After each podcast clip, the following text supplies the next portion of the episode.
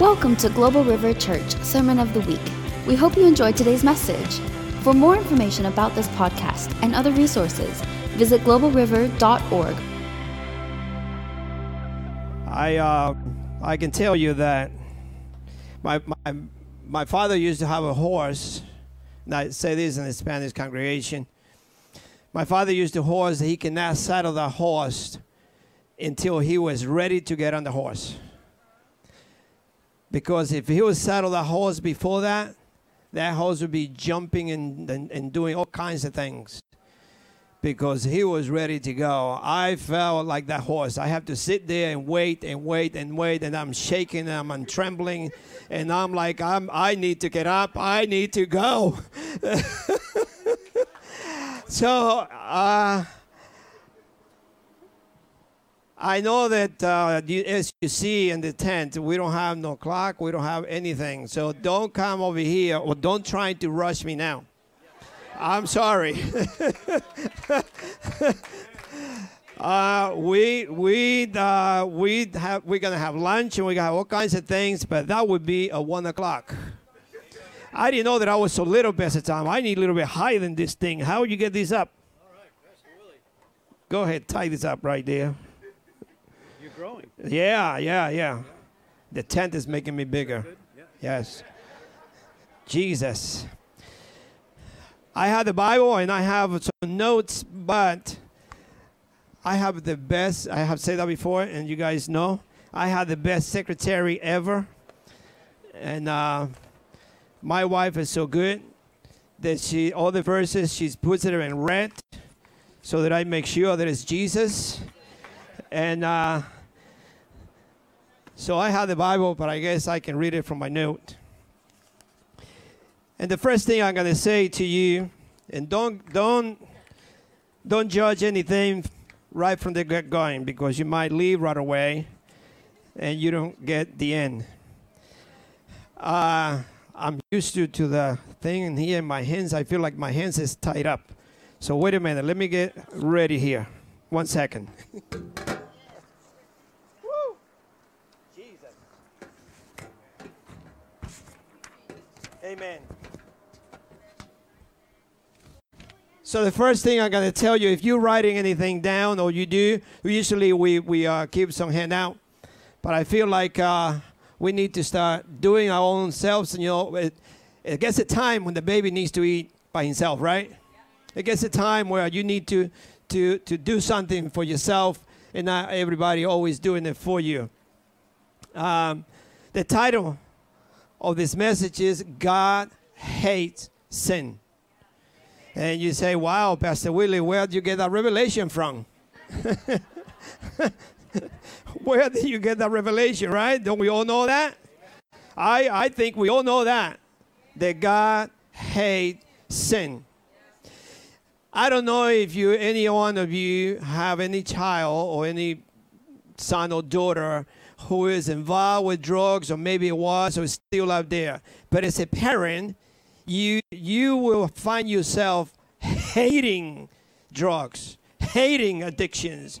I mean, you come to a point where where you feel like if if it was a human being, I will kill that thing. Amen.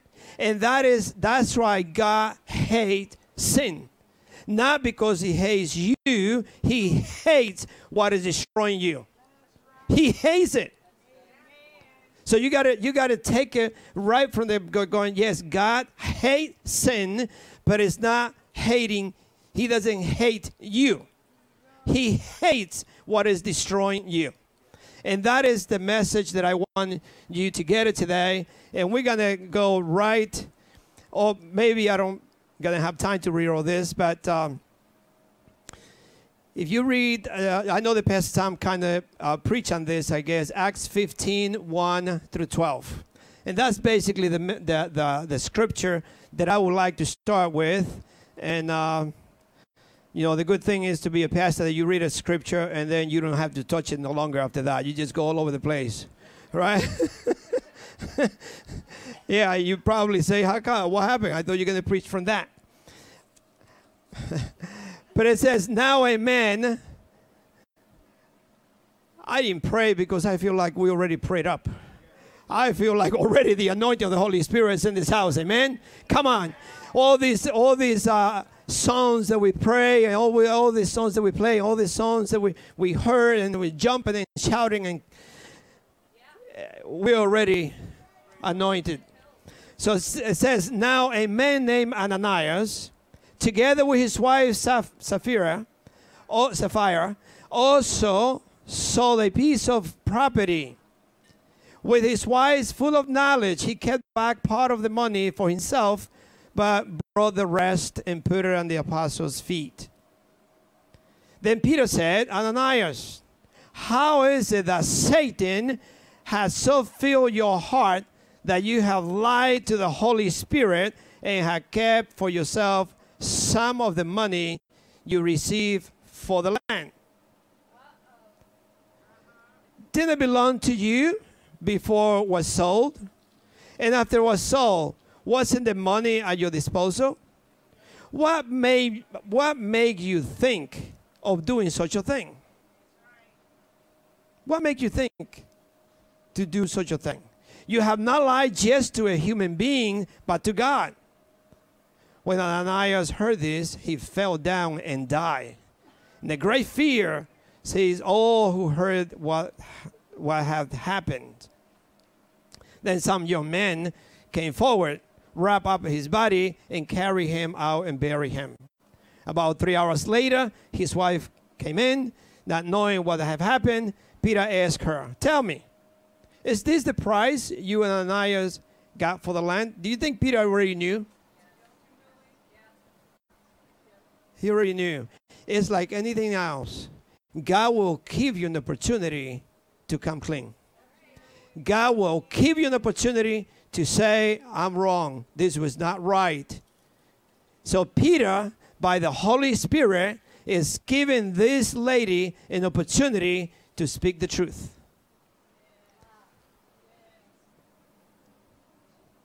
Peter said to her, She says, That is the price.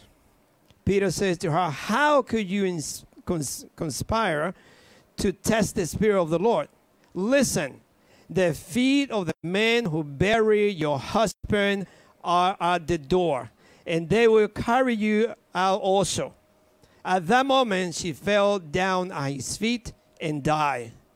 Then the young man came, came in and finding her dead, carry her out, bury her beside her husband. Great fear seized the whole church and all who heard about this event. A great fear. I, I'm, I'm going to continue uh, with this because uh, I don't know what happened. I need to move forward, I guess, more quickly. But I'm going to tell you something. Revival is here. And I don't know if you're getting it. I have no clue if you're really understanding or you really are part of it. Revival is in Wilmington. Revival is in Wilmington. And I believe that it's time where God is saying to his people, you better come clean.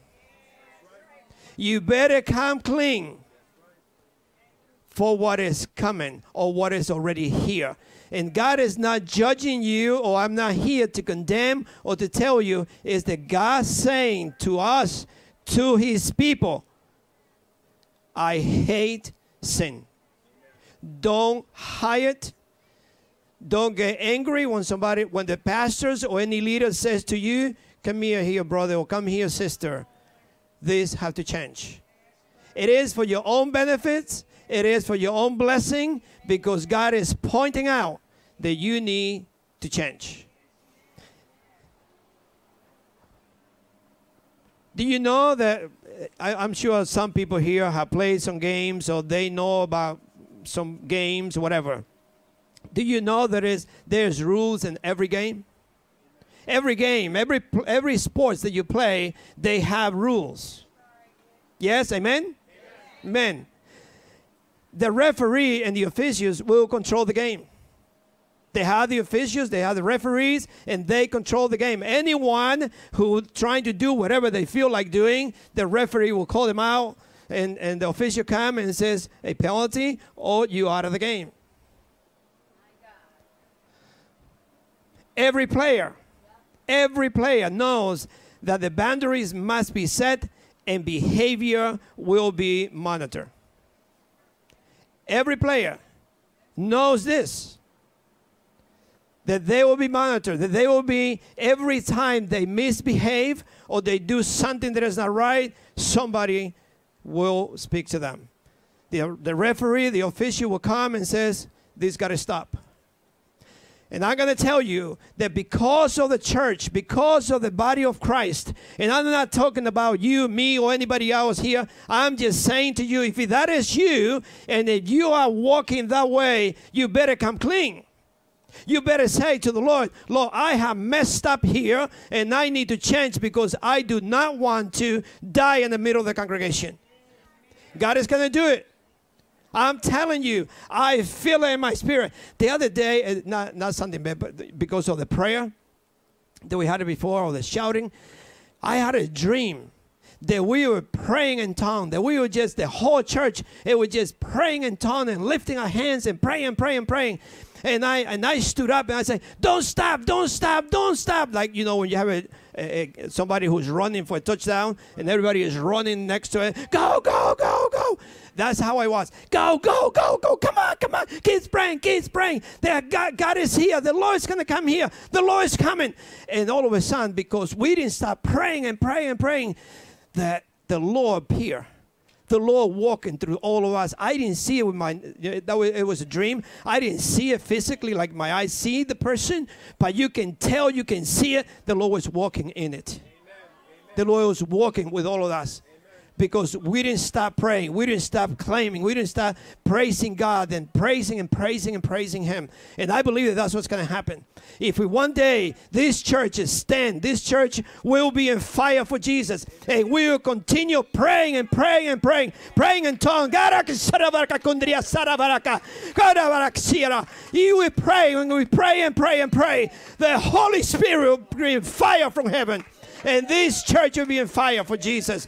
I believe, I believe the Global River Church is being marked to spread the gospel all around Wilmington and around North Carolina. But we have to get ready. You have to get rid of anything that is that is hindering, that is hindering the Holy Spirit to use you. So we must any behavior, any anything that is not good, somebody will monitor. What's going to monitor that? Or the game, what happens if you don't have control? If the referee or the official don't have control, the game is the game will turn into a chaotic thing.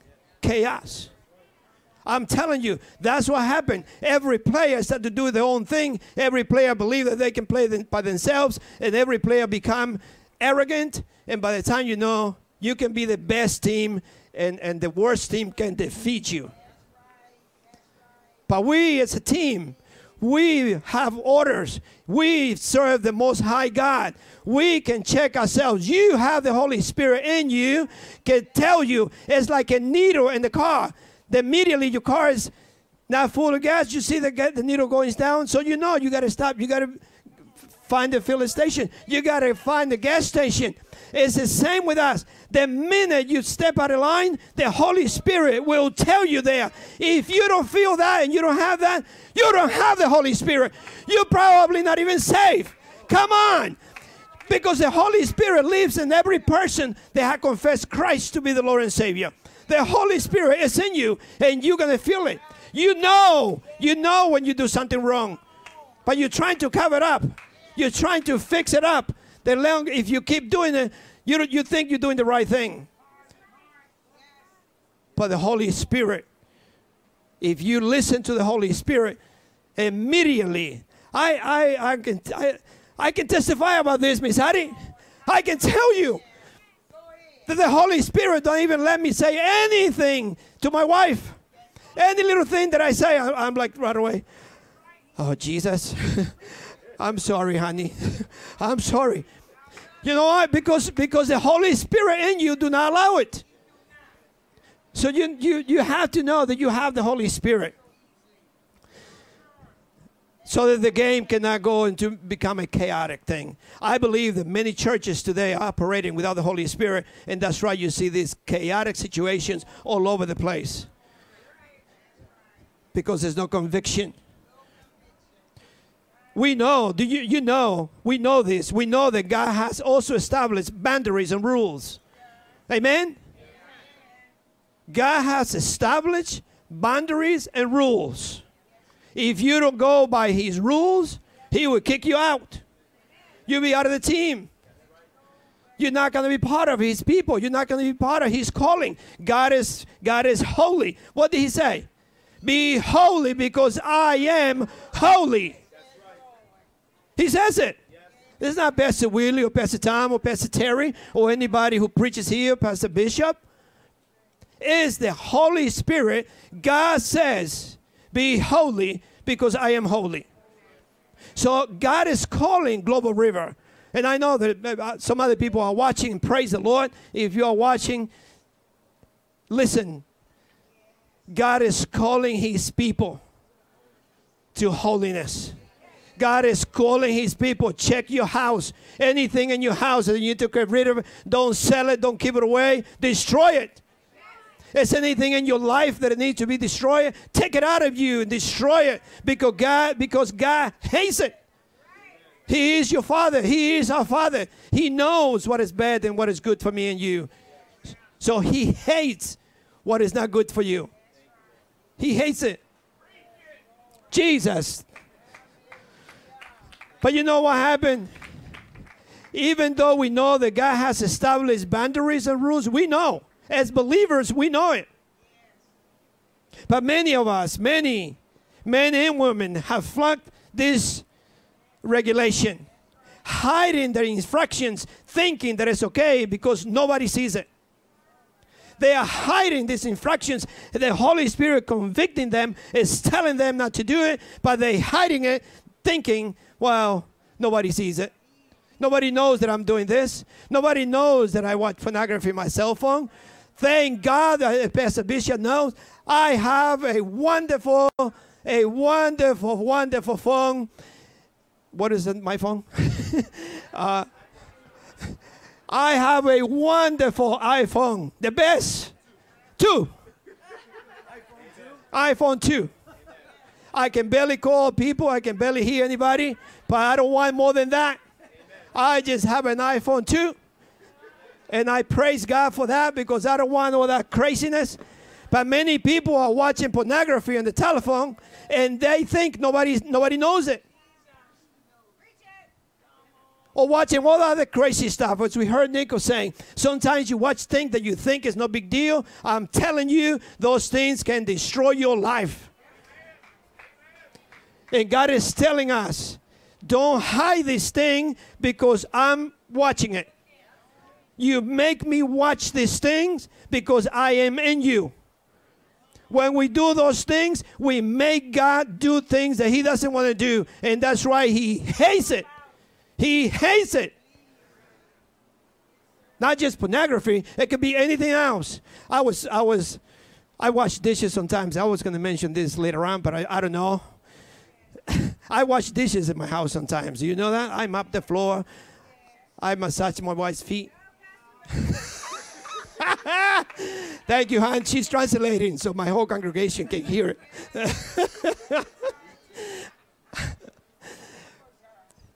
what is what is clocking your life that the Holy Spirit is not floating through you?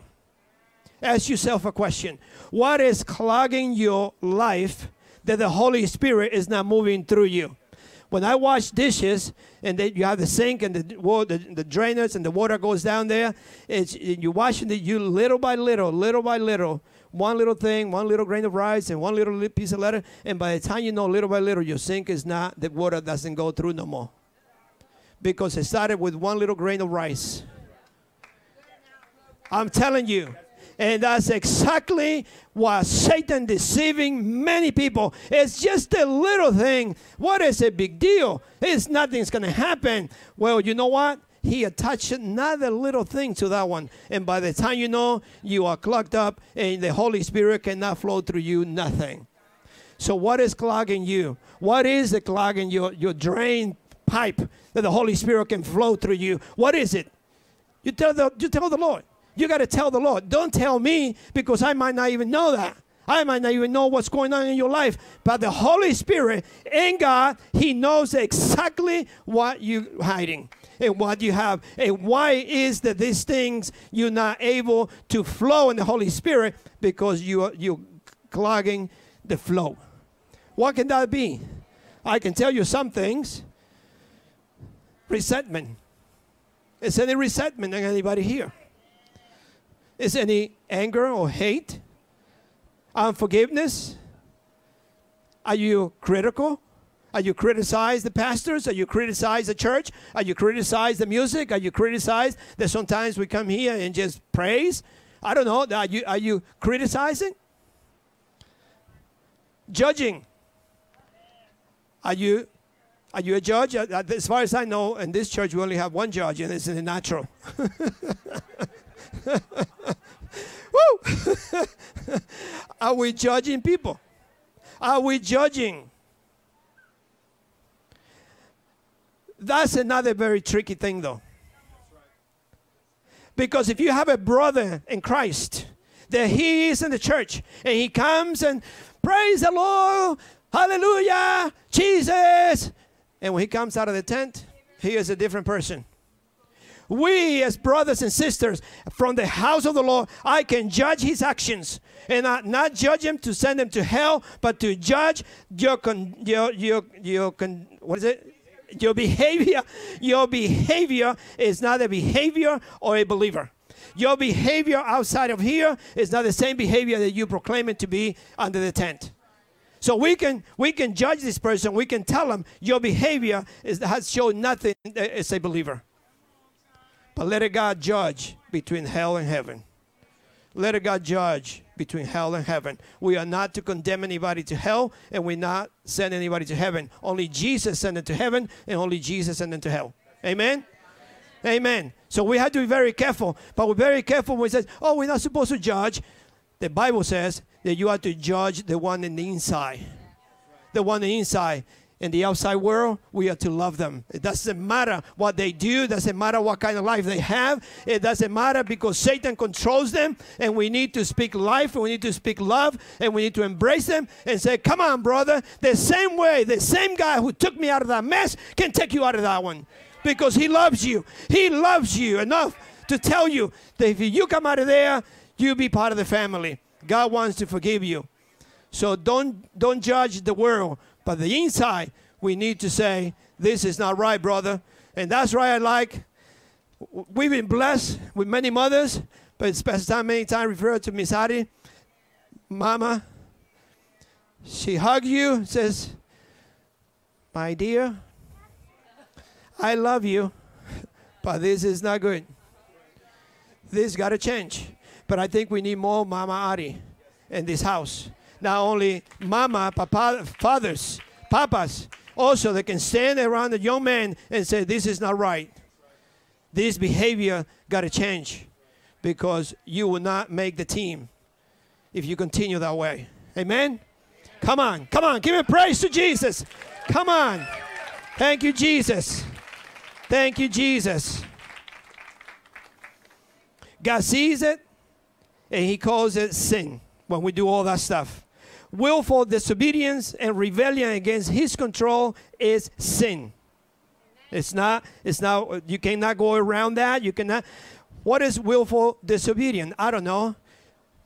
I know that our church, I don't know if it's by design, I don't know if it's uh, just our culture. Our church really doesn't hammer people with, with money. If you've been part of our church and the Spanish church and the English church, you don't hear us constantly pray, uh, uh, oh, if you give this much, God is going to bless you and send so much, and God is going to give you so much. We don't, we don't do that craziness. But we believe in the Word of God. We believe what the Word says. We believe that your tithe have to come to a church. Are you being obedient in your tithing? Don't tell me anything about Pastor Willie. No, no, no. I don't. I don't need to hear it. Tell the Lord. Amen. Tell the Lord. Are you a tither? Because if you're not, you are in rebellion. I remember a long time ago, I don't know if you and Pastor Tom remember this. I remember somebody came and needed prayer for their finances. And I remember Pastor I'm sharing this, I guess, with me. I, I just remember because a long, long time. And he asked the question, Oh, wonderful. Yes, I can pray for you. Do you go to church? Oh, yes, I do. It wasn't here, someplace else. And you tithe? And the person says, No, I don't believe in that. So you want me to override God's law so that you can get blessed. Who you think I am? You think I'm going to put myself in that position? He is in authority, not me. I pray that you have revelation that you need to obey his word and you need to tie. That would be my prayer. And anybody come to you with a nonsense like that, you got to be clear and says, I'm going to pray for you that God gives you revelation that you're being disobedient. The reason you're going through what you're going through is because you're living in sin. Amen. This as simple as that. We don't need to call, sugarcoat it. We don't need to be, well, maybe. Let me tell you something.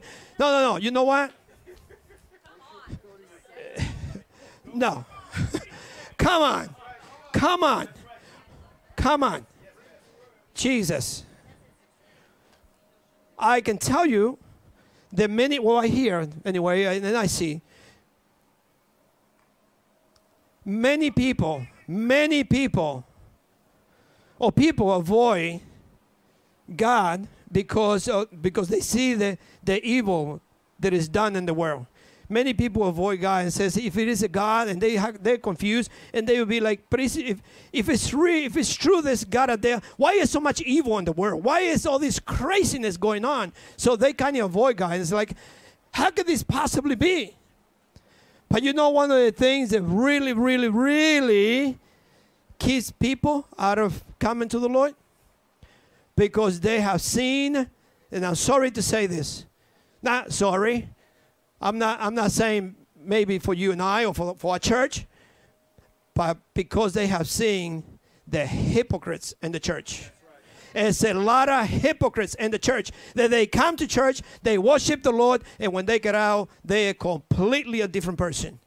And I have heard so many people saying to me, and to and I heard some other people, I don't go to church. You guys no different than the people in the world. You are the same brothers and sisters, God has called us to be different. And we are representing the kingdom of God. And we are not here to please the world, we are here to please God. And we speak the truth every time. Not sometimes, but every time we got to speak the truth from His Word. Yes, the truth with love. Somebody told me a long time ago when I started the jail ministry or going to jail, oh, you got to speak the truth. I said, what is the truth? Well, you got to tell them the truth. What do you want me to tell them? Well, they go to hell. I say, that's the truth. You think they don't know that? The truth is that God loves them. The truth is, if they repent, God loves them, and God want to invite them over to His lot to Him. That's that, That's the truth. The truth, if a sinner continue that way, yes, they go to hell, but they know that. So we need to speak to them love. So it's a lot of people in the church who are making believe that they are believers because of the reaction, that what they do, basically they're being hypocrites. But I, I'm going to remember that we have no time, we have no doors. Praise the Lord. We have a fresh air. This feels like Dominican Republic. I love this. Woo! I love this. I love the heat. I love the heat. Pastor Tom says to me many times when he see me working outside, how come you don't wear a hat? I say, when I wear a hat, I feel like I can't breathe. I can't breathe. I have to work without nothing, no gloves, no nothing, because I can't have nothing to, to, to, to prevent me from doing things. Jesus. So I'm, gonna, I'm going to take you to, to a path to show you why things happen why things happen to a nation and why things happen to an individual. This is not just for a nation, this is for anyone who disobey God. This is for anybody who doesn't do what God says. Hey, I, I'm going to tell you, I have six pages and I'm only in my halfway my first page. Are you guys ready? so So don't don't rush it, okay? Don't rush it. We don't rush the announcements, and we didn't rush the. Woo! Jesus, help us, Lord. Are we in revival? Are you gonna come over here? We're looking at your time and says it's time for me to get out, or you in the revival? When revival hits this area, you're gonna be here 24/7. And we, we are getting ready. We are preparing to be here 24 7. Amen? Come on. So, Pastor doesn't have to go to the farm. His whole family is here. He's going to cook here, and the whole everybody's coming. Jesus, thank you, Lord. Woo! Amen. Amen. Come on, get excited. Sometimes I told my wife, honey, come on, get excited. My wife gets excited, very excited, and she goes, yeah. That's the magic excitement that I get to my wife. And I'll be like, yeah, come on, hon, get excited. Yeah. Jesus, come on. Woo! So, so I warn you, I warn you, brothers and sisters, I warn you of this. I warn you, and I want, I want you to, to really get it. I warn you of this. The judgment is coming. Judging is coming, not necessarily to this region, but judging is coming to the world.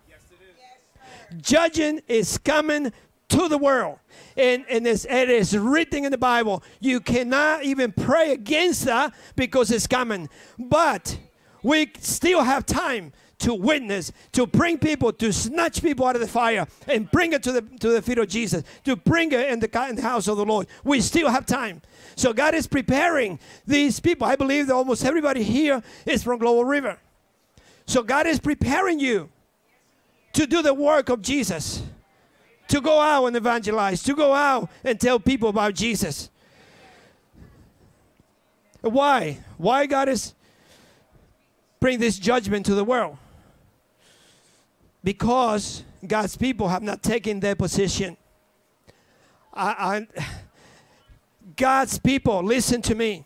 We as believers, we as God's people, we have the anointing of the Holy Spirit. We God have invested in you. All the powers of heaven lives in you, and we have make look God like we don't have nothing to, to fight with.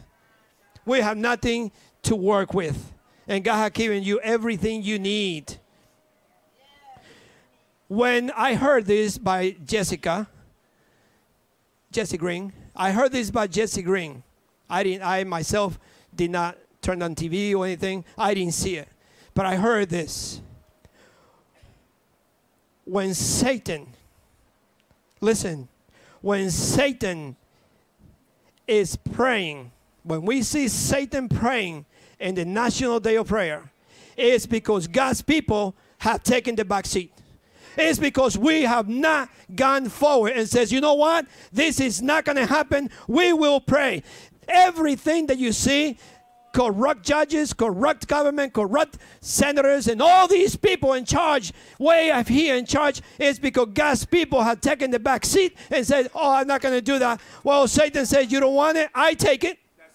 You don't want it. I take it. So it's time for God's people, believers, to start running for public offices. It's time for you to say, I'm going to be a lawyer. I'm going to be a judge. I'm going to run for a senator. I'm going to make a difference in my community, in this city, in this nation, in the state. I'm going to run for an office so that Satan cannot take that seat. Amen. Come on. Come on. We need more Christian judges. We need people. We need people in the White House that believe in the Lord Jesus Christ. We need people in the White House that fear the Lord. Right now, we have we don't even know who we have. Jesus, help us.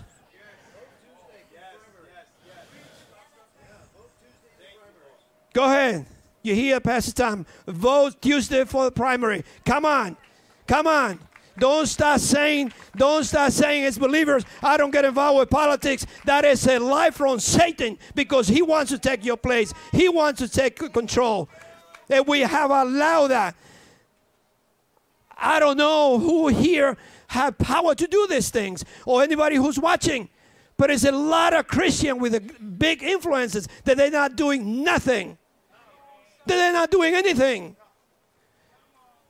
We need to we need to go to these people. We need to get people together, thousands of people, and say, you got to do something.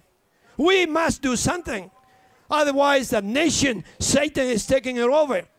We giving it to him. Come on, guys. Come on, church. Come on. Come on. Come on. Come on. Raise your voice to the Lord and cry out to the Lord. God, raise, raise people who fear you. Raise people in the center. Raise judges, Father God, who go by the word of God. Raise them that they have no fear to stand to the corruption. We have to. We can. We, you don't have to have any fear. You stand against the corruption and you tell them homosexual is wrong. Abortion is wrong. I don't care who's watching. I have said it many times. I probably end up in jail, but I will tell it clear the way it is. God made a woman, a man and a woman. God did not make homosexual to, to? Come on. Come on. Abortion is against against what the, the word of God says.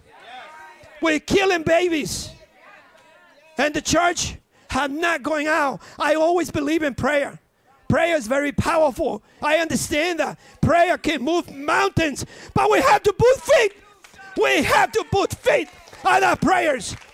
We have to put hands and feet in what we say. We can't just be sitting in the hiding in the place. Oh Lord Jesus, just change this, change this. And God says, Go! Go. That's right. That's. Go! That's right. That's right. We're not doing it. That's right. Preach. We're not doing it. Jesus. Jesus, help us. We know. I want, we know as God's people, as His children, we know that God is not going to allow sin or this corruption to be forever. We know that. We know that. God is going to destroy this thing, God is going to destroy it. We know. That is not going to go unchecked. Sin would not go unchecked, not on the nation or on the individual person. If you are messing up, I'm telling you, listen to me. Those we are here, us, those who are watching, if you're messing up, you're not going to get away with it. You're not going to get away with it. The nation, a lovely nation, this country that has been blessed, is not going to get away with it. Not doing nothing of the killing all these babies or allowing all this craziness. Now you can even say a word about. Can you imagine you have a five or six year old boy that goes to school and he comes home and tells you that he doesn't know he's a boy because the teacher told him? You got to go in the, in the school and whoever you come with and, and, and go right in the faces and you tell that person, next time you told this boy, boy, look, you want to look at it? He is a boy. Next time you tell my boy that he is a girl, oh, you gonna face me because I am a man. spit on your face if I have to. Come on, we, we can't be this Christian, Christian just just being Christian. Oh, we can offend people. Offend them! Come on, offend them. They offending me. They offending my family. They offending your children. They turning your children into confusion. What is the church is going to do about it? What are you going to do about it? You need to confront them. You need to face them. Come on. It's time. It's time for us to wake up. It's time for the church to get up. God, God hates sin. Hates him. He doesn't hate the teacher. She hates what they do and what they say and what they think and whatever they do. So God hates sin. Do you know the reason why the Israelite was taken captive or went to exile? It was because of sin. It was no other thing. It said, Amen. Second King 17 7 says, And all this took place because of the Israelite has sinned against the Lord their God, who have brought them out of Egypt from under the power of Pharaoh, king of Egypt, they worship other gods. Many of us have forgotten where God brought me out of, out of it. And many times when we go an abundant life as we have in United States,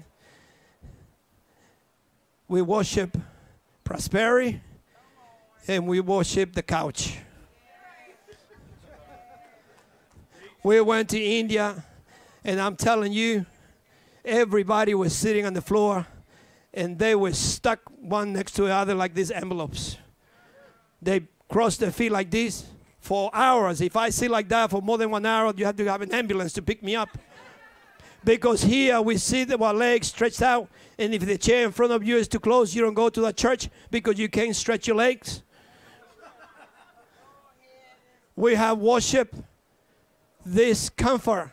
We have worship prosperity in United States. And why is you think that this is coming? Because we are worshiping another God. It's time for us to understand that we've been blessed, yes, because this nation was found in the Christian principle, but this nation is turning around. This nation is turning their back on God. And we are in it. We are in it. We need to do something. You know, these things with Israel and the Syrians, they, they went and, and invade Israel. This was, this it was the third time or the third invasion of Israel. This in, in John and First King, I'm sorry, Second King 17. It was the third time that they were invaded. The first invasion was merely a warning to Israel to what? To repent and, and avoid further attack. So God gives you a warning. God, by His mercy and by His grace, when you mess up, God gives you a warning and he kind of tied the rope a little bit and he lets you know you go in the wrong direction. And he gives you a little bit of time for you to understand that. And we need to. We need to understand when something is not going too right in your life, your marriage is not working good, your your finances not doing right. Why don't you sit home, take some time, and write down, Lord, how come how come my marriage is not going right? Are you treating your wife right? Like sometimes I tell the Spanish, your wife is not a mat in front of your house that you can clean up your feet. She is a princess, and you need to treat her like a princess. I don't know what why is things not working in your life. Find out. And I bet you a hundred percent, I bet you my life that the Holy Spirit will show you. It can be the minimum thing, but that is the one that is causing you for that part of your life to be messed up. That part. Many people don't believe it. Many people think, oh, it's just, no.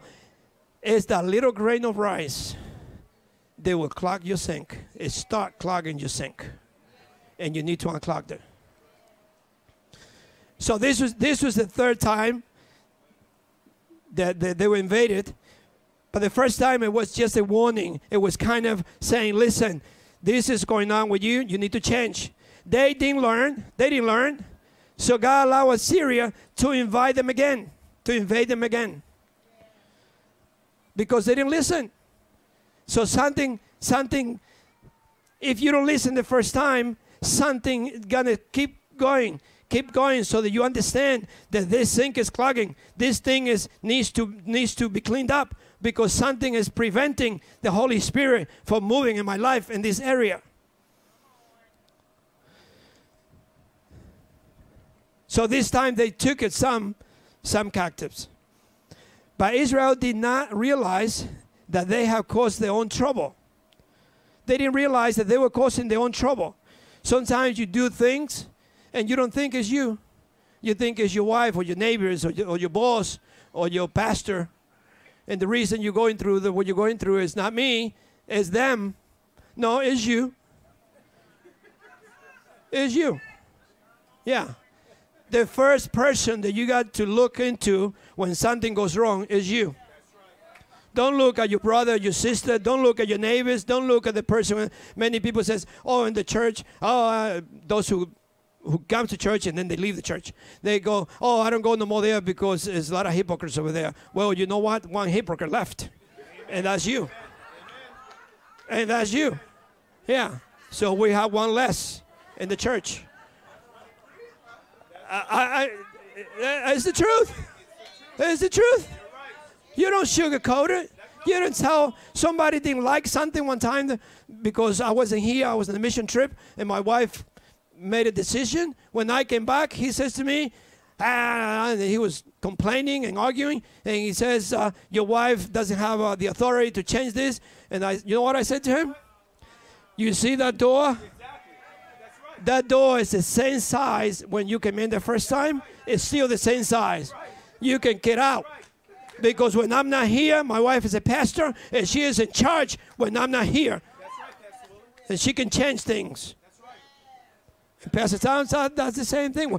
Listen, you can't sugarcoat that stuff. You can pat people like they're like this rose of flower. Tell them the way it is.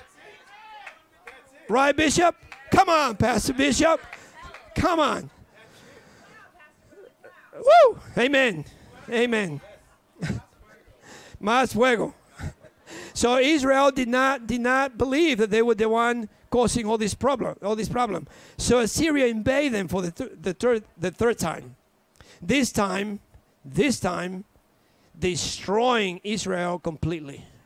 The third time. God is faithful. God is love. God is compassionate. He gives you the first warning. And that warning, it might be something going on in your life that God is saying, change it, change it. You hear the preaching, you hear Pastor Tom many sermons, you hear by a brother, you hear by somebody who loves you, and you still being close-minded and you don't want to turn. God says, okay. He wait and wait and wait and wait and wait, maybe a year. Who knows? Second time, a little harder. And if you're still not thinking that it's you, God says, okay, it's time to invade. It's time to allow Satan to invade your life. But this time, they were destroyed completely. And what happened? God was doing what He said He would do in Deuteronomy 28. If you think that God will ret- retract His words, you got the wrong God. You have the wrong God. If you think that God will retract His word, that's right. Jesus says to Satan, It is written. I don't need to argue with you. I don't need to prove to you anything. It is written, and that word would not change. And that's the reason we as believers, we need to know the word. And because it is written, God cannot change what he wrote down. If it's Deuteronomy says, if you do this and do this, this was going to happen, believe me, it will happen. It will happen. So you need to understand God will not retract his words. Amen. So God will never go back on his word. God has given America. Listen to me. God has given America and to the church also, to all of us, enough warning. United States, I believe that we are we are in the end of a rope. If you think about it, we are on the end of the rope holding on. Who you think is holding on America the way it is? You and I, the Christian, the believers, if we give up, if we give a little bit more, that rope is going to be shorter and shorter. And by the time you know, we all going to fall into a ditch. Just like the American is going, because right now, God has given to America and to us enough warning. Enough warning. We know. We know what is coming. We know what is coming. But this country is still ignoring God. Yes or no? This country is still ignoring God. We know we know it's coming. We can see it. But the country is still ignoring God. God has sent this. Let me tell you. God has sent to us to North Carolina two young people all the way from across the country, all the way from California to, to shake the Carolinas, to bring revival to Carolina. God has sent these people to bring this nation to their knees and repent. And it's going to start here in Global River Church. It's going to start here with you and I. But we, we must check myself. I must check what is in me that is preventing this revival. I'm going to show you something here. I'm going to show you something, a scripture. There's somebody, because they were in the, in the story, eh, most of you know the story, and Joshua. This person, they got this, this little city that they were supposed to defeat. And they got beat up. Why? Because they were hiding sin in their own house. And that destroyed not only their family, but destroy the Israelites because of sin in the house. Let me tell you, if it's one person of you who are listen to the message, that you listen to the word every Sunday, and every Sunday we come and says you must come clean, you must turn around, you must take that out of you, you must leave that out, you must clean your house. How many times are we going to tell you? If you continue, that is stopping the Holy Spirit from moving and bring revival not only to all Global River and the region here, but in your life. I'm telling you, I'm telling you, you need to clean up. You need to change that. So here we are. So God has sent these two people from across the country, from California, to shake the Carolinas, to shake the region, specifically Wilmington. They don't came here for the money. They didn't came here because they want a name. They came here because they were sent by God. Believe me when I'm telling you. They came here because they were sent by God specifically to bring revival so that God can use, prepare this community, prepare this, this uh, group of people to bring revival to this region. We have to be ready. We have to be ready. I don't know what it takes. I tell my congregation, the Spanish congregation, and I'm going to tell them straight out. I'm not here to tickle anybody's ear, but I can tell them straight out. I'm surprised, very surprised, that with this going on, revival going on, every Friday I see two or three Spanish people. I don't know what they want. I don't know what to give them. I don't know how to say it. The only thing I'm going to say is if you're not part of it, you can be left out. But I always say very clear you don't want to be here, don't come. Don't come. Because God wants people who are willing to give their lives for Him. God wants people who are willing to sacrifice. If you come and just you just pick up paper, praise the Lord that you picking picking up papers for the Lord. If you come here and wash somebody's feet, praise the Lord that you are washing somebody's feet. That's just who I am. I always tell them, you see me as a pastor, you see me with my head, my, my nails dirty and my hands all crazy looking because I'm pulling weeds and moving things and doing things. I'm not just a pastor with a tie. No, if I had to clean toilet, Pastor Tom knows. We clean toilets. Hey, it's a uh, Daniel, a man with many colors. A man who can do whatever you ask. He moved carpets, he pull this and pull that and do this. Why? Because he's serving the Lord. We're not here to because I have a title.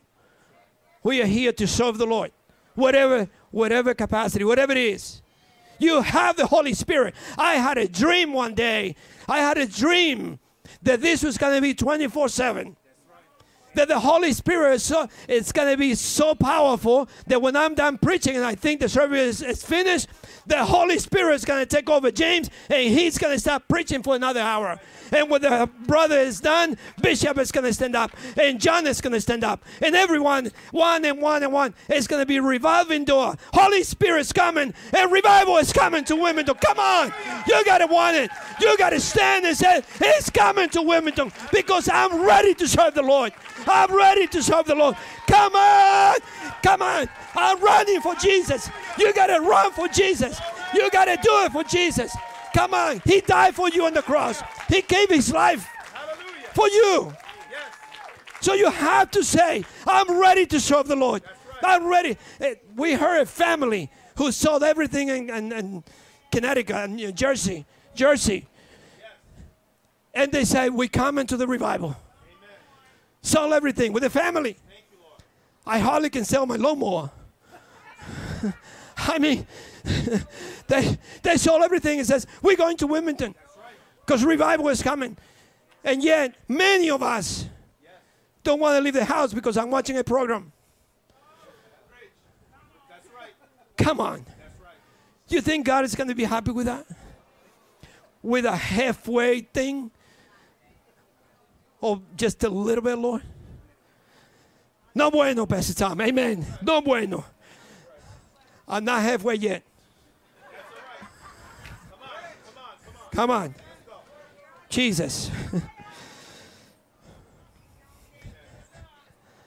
when God sees an attitude on you or an attitude on the nation, God will turn his back on you. God will turn his back with an attitude of a nation. Assyria believed that they were invisible. Assyria had become arrogant after they defeat Israel. They thought that they were the most powerful people in the world. And they became very, very arrogant. They are cruel. They commit all kinds of sexual morality. Do you hear me? Do you think that's going on in the United States? They commit all kinds of sexual morality. They were deliberately violent without being provoked. Deliberately violent because they thought they were invisible, invincible. So when God sees that kind of attitude, God will turn his back. And I'm telling you, I have said this many times in the Spanish congregation the worst thing that can happen to a nation or to a human being was when God says to you or to the nation, do whatever you want. When you tell your son or your daughter, do whatever you want, just get out of my life, it is trouble. When God says to you or to anybody, do whatever you want, you're in trouble. You're in trouble. Maybe I'm not going to read this in Na- Na- Nahum. Nahum? Nahum? How do you say that? Nahum. Three. One through four. You can read it. You can read it. But in verse 4, it tells you clearly what the, the reason all these things happen now to this nation, to Assyria, was because they, they were so prideful, they were so arrogant, and they have done so many crazy things, they got turned their back on them. And there you, you, you're going to see in verse 4 that it says clearly the reason all these things happen is because you have prostituted yourself on this. You have prostituted yourself. In other words, you have gone all the way. You have gone all the way pursuing this. And that's the reason I'm going to destroy you. So you can read it. So we must listen to me. We are ooh, halfway done. Listen to me. You must, and I'm going to repeat it a few times. You must, you must, you must pay very, very careful attention to God's word. Listen to me. You must, you must pay attention, very careful, very careful. Pay attention to God's word. I can tell you the story. I don't have to read it.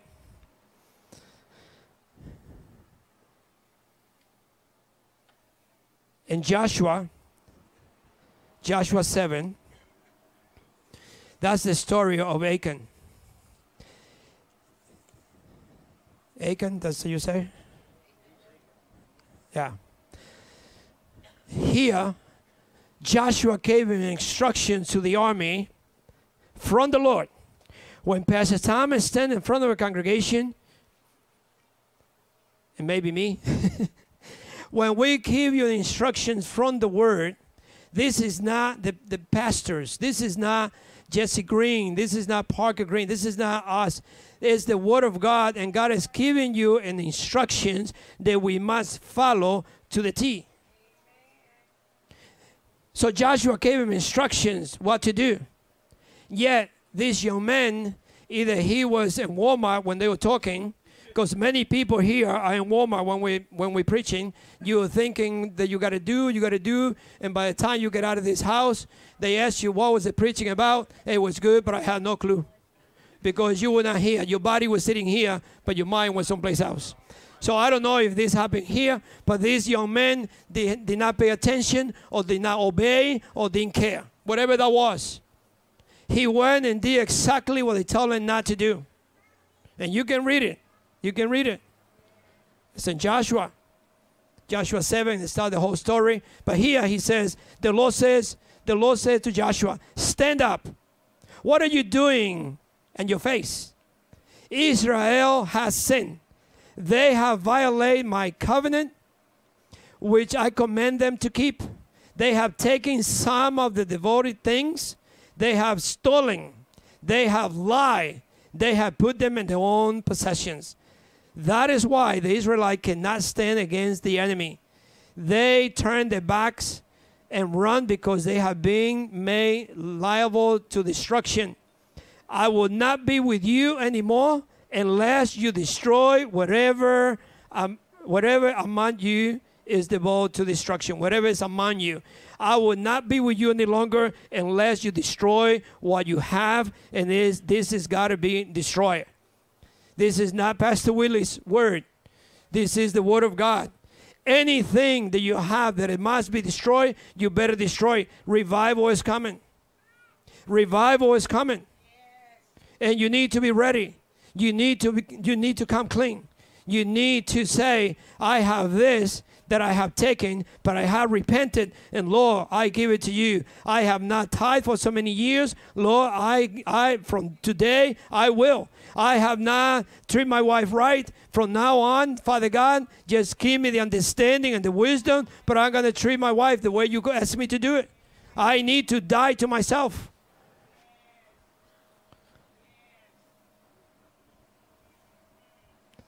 Achan, if, if Achan sin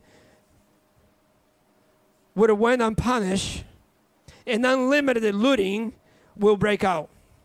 Do you know when we allow somebody to do something, somebody else start doing it? If the church, I, I had a vision one time, very, very clear. The Lord showed me to, to me. I used to come at 3 o'clock in the morning to pray in the, in, the, in the Spanish church, and the Lord showed me very clear. He says, if you have a, a, a, a boat, the boat runs on water. But if you have a little hole on, on the boat, that little hole, that water goes in and your boat will sink. If we allow in the church a little tiny sin from the world, things to come in, little by little, that church will sink. That church will compromise the word of God. That church will start tickling people's ear because the pastors realize that if he speak the truth, many, maybe half of the congregation will go. I don't think we have this church in the Global River. I don't think we have a church that tickle people's ear and allow to for you to do whatever you want. It comes from the senior pastor and it comes from me and for sure in the Spanish church. If I know something is wrong, I tell it straight out. If they're not married, I say, you got to get married. Because this is wrong and fornicators will not go to heaven. I don't care if you live for 40 years with the person you call your wife, she's not your wife. You are fornicating. You are fornicating. You need to change that behavior. You need to come clean eh, with the Lord. We are very quiet. We are very quiet.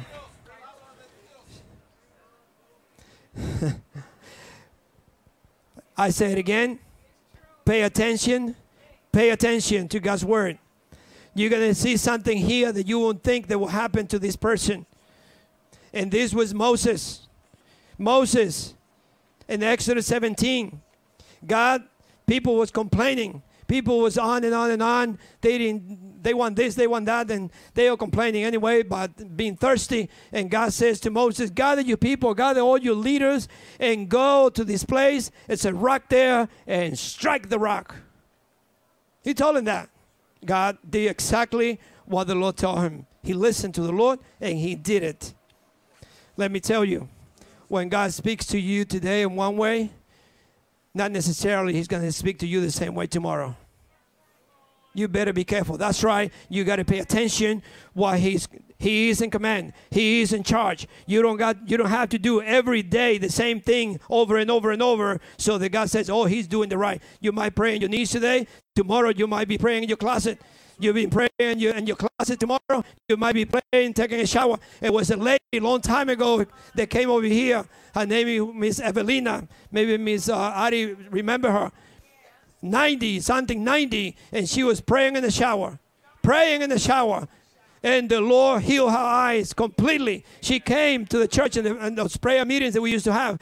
And she had this little teenager's uh, Bible, little one, with the little tiny words. And she was reading. I said, Miss, Miss Evelyn, can you read that? Praise the Lord. And she started jumping. And she says, Pastor Willie, God healed me in my shower. I was taking a shower. When I came out, I have a 20 20 vision. She was reading that word with no no glasses. So God can speak to you in your shower.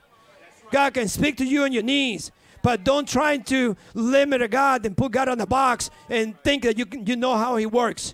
Just listen to Him and do what He tells you to do. So here in Numbers 20, God told the same thing. People complaining and going crazy, and then God says to Moses, Moses, gather your people, go to the rock but this time he says, Speak to the rock. Moses kind of got angry a little bit. He forgot about what the instructions was. When he got there, he hit the rock. He hit it. And what do you think God liked that? He didn't like it. He says, Because you didn't honor me in front of all these people, you and Adam would not go to the promised land. And this is the man who served the Lord all his life. You got to be careful. You listen to his words. It doesn't matter if you're a pastor. It doesn't matter if this is your first your first time. You listen to what he's telling you and do what he says. Do his word. It's another story in Eli. Oh, I'm sorry, in First First Samuel. First Samuel 3. This is the story of Eli, the priest. He didn't correct his children. He didn't, let them do whatever they want. And what happened to them? God says, because I told him, because I say to him, your children is doing this and he didn't correct them, God says, now no one in his family ever will serve me. Ever will serve me and his family. And he told them what, what was going to happen. They both, he died and the, the two sons died. First Samuel 3, you can read it there. Now, I know that somebody probably here or somebody's, I don't, I, I have an iPhone too, so I don't get email. I don't get nothing. So they can't really bug me with that, but they, they send it somewhere. And, uh, but probably because Probably because somebody will tell me, Pastor Willie, this these stories that you preach about today is all in the Old Testament. And uh, I'm sorry to tell you, Pastor Willie, but we are under grace. God doesn't do that no more. God loves me and all these things, and you, probably you say those things. So I wanted to tell you be very, very careful. Be very, very careful once again. And I want you to read, and with this we finish, Pastor Tom. With this scripture, I'm finished. And then we can have hamburger. Anybody anybody likes Pastor Willie Sala? Okay. So you're gonna have to wait for me because I have to go there, wash my hands three times with soap and, and bleach and everything, and and mix it. So I have to go over there and mix it. So we wait. All right. So I want you to read 1 Corinthians 10, 1 through 12. I'm going to read it so that we can, uh, if we have an argument about this Old Testament thing, you see why. For I do not want you to be ignorant of the fact, brothers and sisters, you and I, everybody here. You see how the Bible called brother? Sister, man, female. Why, w- why we allow the world to change that? Come on. Come on. For the fact, brothers and sisters, that our ancestors were all under the cloud and that they all passed through the sea. They were all baptized into Moses and the cloud and the sea. They all ate the same spiritual food and drank the same spiritual drink, for they drank from the spiritual rock that accompanied them, and the rock was Christ. Nevertheless, God was not pleased with, with most of them. Their bodies were scattered, scattered in, in the wilderness. Now, these things occurred as an example to keep us from setting our hearts on evil things as they did. Do not be idolaters, as some of them were. As it is written, the people sat down to eat and drink and got up and indulged in re- revelry. Revelry. We should not commit sexual immorality, as some of them did. And in one day, 23,000 of them die. We should not test Christ, as some of them did, and were killed by the snakes. And do not grumble, as some of them did, and were killed by the destroying angel. This thing happened to them as an example and were written down as warning for us, on whom the culmination of the ages have come. This is a warning. This was not something that is written just so that you can, I don't know, make it into child story. This is a, a warning to the people of God today. This is a warning, and that's why it is written here so that you don't do the same as they did, because the same thing can happen to you or to us. If you think, if you think you are standing firm, be careful that you, do, that you, that you do not fall. Be very careful. Don't be prideful. Just be thankful. Be thankful to the Lord and for His grace and mercy in your life and say, Lord, I repent of this because without you, I am a mess. Amen. Let's stand. Let's stand. Jesus, help us.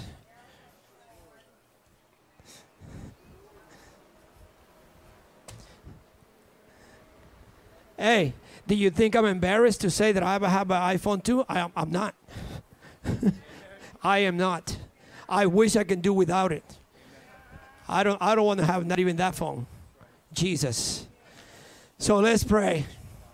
If anybody here before I say this, I know that Pastor Tom gave an invitation, and I we were gonna call the family before we do. Uh, I don't know if they're still here. Uh, Telma, sí, pueden pasar. Uh, yesterday we had a funeral in this house.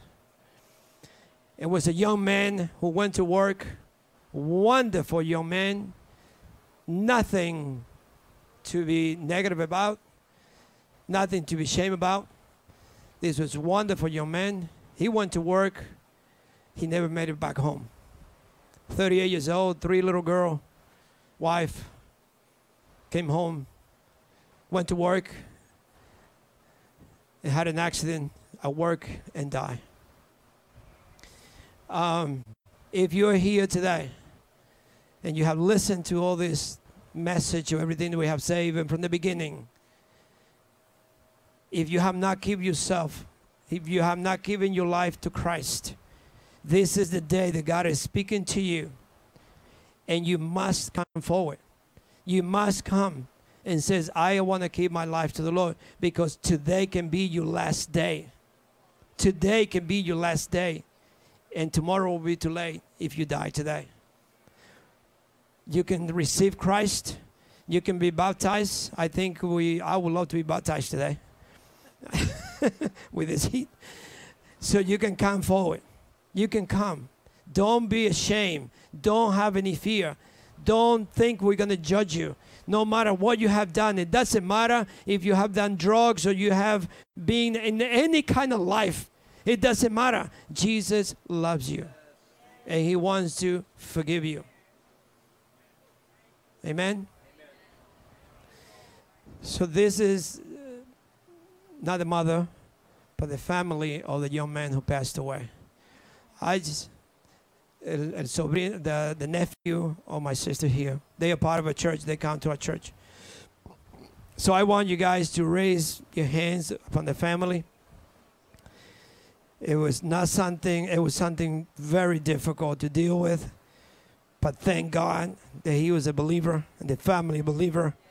And we know what the Bible says that to die in Christ is to live in Christ. And Jesus clearly says to Martha, You believe, whoever believes and believes in me will not die. So we, they believe, and we know. So, Father God, I just thank you for the family. I thank you for the family that have stood together. And Lord, they believe that the young man, Father God, is in heaven. So I pray that you give them strength and that you give them peace. That you help them, Father God, to to to be in unity and to be together. And Lord, and to work together, Lord, to encourage one another. So we thank you, Father God, for this wonderful family. We just pray that you bless them and continue, Lord, continue, give them strength to go on, to continue on. We thank you, Father. In Jesus' name, amen. Amen. amen.